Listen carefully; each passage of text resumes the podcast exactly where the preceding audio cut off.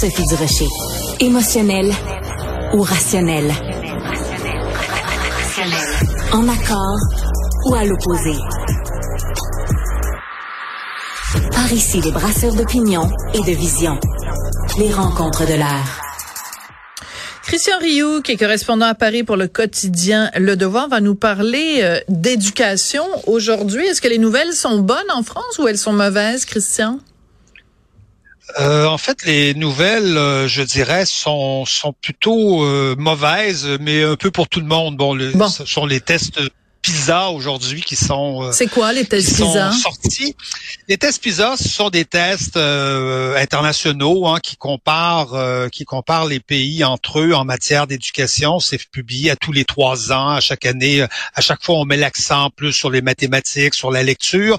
Et ça compare, je dirais, les apprentissages de base, c'est-à-dire que souvent les gens ne savent pas ce que c'est que les tests PISA, ils pensent que euh, quand on est bien classé, c'est que finalement nos enfants sont très instruits et, et, connaissent plein de choses. C'est pas ça que ça mesure les tests PISA. Ça mesure essentiellement les apprentissages de base, habilité à lire, habilité à, à, calculer, à faire de la géométrie euh, simple. Donc des choses très très très élémentaires. Vous voyez, ça, ça, ça, ça, c'est pas c'est pas du niveau du bac et c'est pas du niveau de de, de, de l'université. Et cette année, euh, les tests PISA euh, ont pointé ont pointé du doigt une chose importante. Je pense ils ont pointé l'impact négatif des écrans hum. euh, sur l'apprentissage scolaire des enfants. Et ça, je trouve que c'est très important, enfin, que les tests PISA fassent, fassent ça, parce que euh, les, les, tests nous disent, euh, bon, ce que, ce que disent les tests, c'est qu'au-delà d'une heure par jour d'ordinateur, euh, euh, ce, ce, qui se passe après joue au détriment de l'enfant et on, et, on, et on constate une baisse dans les résultats euh, scolaires des enfants. Vous savez, une heure par jour, c'est pas très, c'est pas c'est pas très long.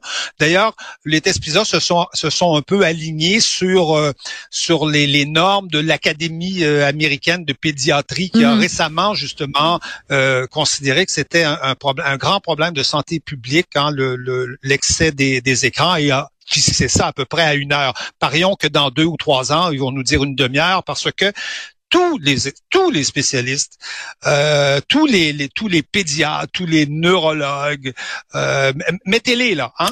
Tous ces spécialistes-là nous disent que plus on consomme d'écran, plus on est dans une journée devant un écran et plus les résultats scolaires vont baisser. C'est-à-dire plus les capacités de concentration vont diminuer, plus les, les habiletés euh, à parler et, et, avoir un langage complexe, sophistiqué vont, vont, diminuer, et plus le quotient intellectuel diminue. Euh, Michel, ça, ça fait mal, par contre. J'ai eu la chance d'interviewer Michel Desmurget euh, récemment là-dessus. Vous savez qu'il a écrit un, livre euh, absolument qu'il faut lire, hein, qu'il faut euh, dont il faut parler, et qui est, qui est accessible même si les études dont il parle sont assez complexes. Ça s'appelle La fabrique du crétin digital. Ah ben oui. Le titre est, ah oui.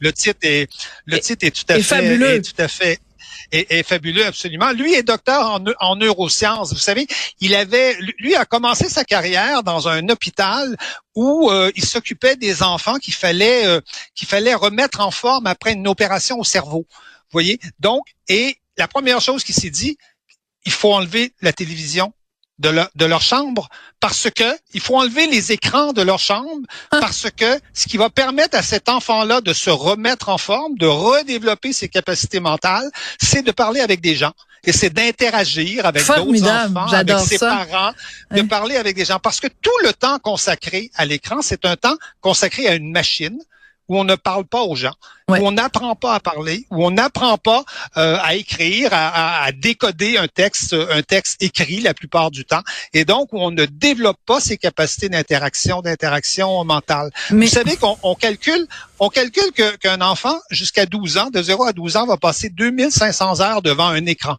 2500 heures, c'est trois années scolaires. Mise bout à bout.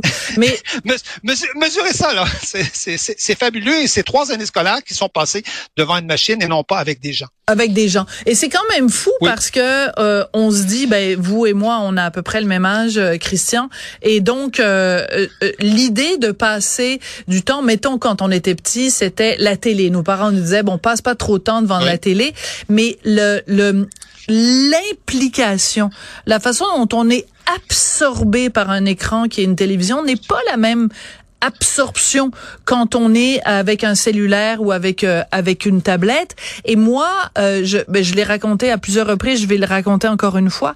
Euh, quand je vais euh, dans un dans dans le sud, en République dominicaine, et que c'est la, à Noël, puis que c'est le seul moment où des familles sont ensemble parce que pendant le reste de l'année, chacun est, à ses occupations, et que tu as des gens qui mangent à une petite table au bord de la piscine et tu dis, ben, c'est le seul moment de l'année où vous pouvez vous parler. Et ils sont là tous les quatre avec un cellulaire. Tu dis, mais elle est où leur interaction? Quand est-ce que ces gens-là se disent comment ça s'est passé ta journée? Est-ce que ça va bien avec ta blonde? Au travail? Es-tu heureux, papa? Euh, hey, t'as vu la situation, ce qui se passe au Proche-Orient? Ou t'as vu ce qui se passe à Ottawa? Mais ces gens-là ne se parlent pas. Ne se parlent pas. Mais quel monde on vit? Oui, vous, vous avez vous avez tout, à fait raison et je pense que les premiers perdants de cette de ce type de société, de ce type de rapport euh, humain, enfin ou inhumain, s'il faudrait peut-être plutôt le, les qualifier comme ça. Les premiers perdants, évidemment, ce sont ce sont les enfants. Mm. Euh, ce sont ce sont les enfants parce que eux entrent dans une société où ils seront ils ne seront plus en contact avec avec avec des humains. Euh, un, un, exemple, un enfant apprend ses leçons.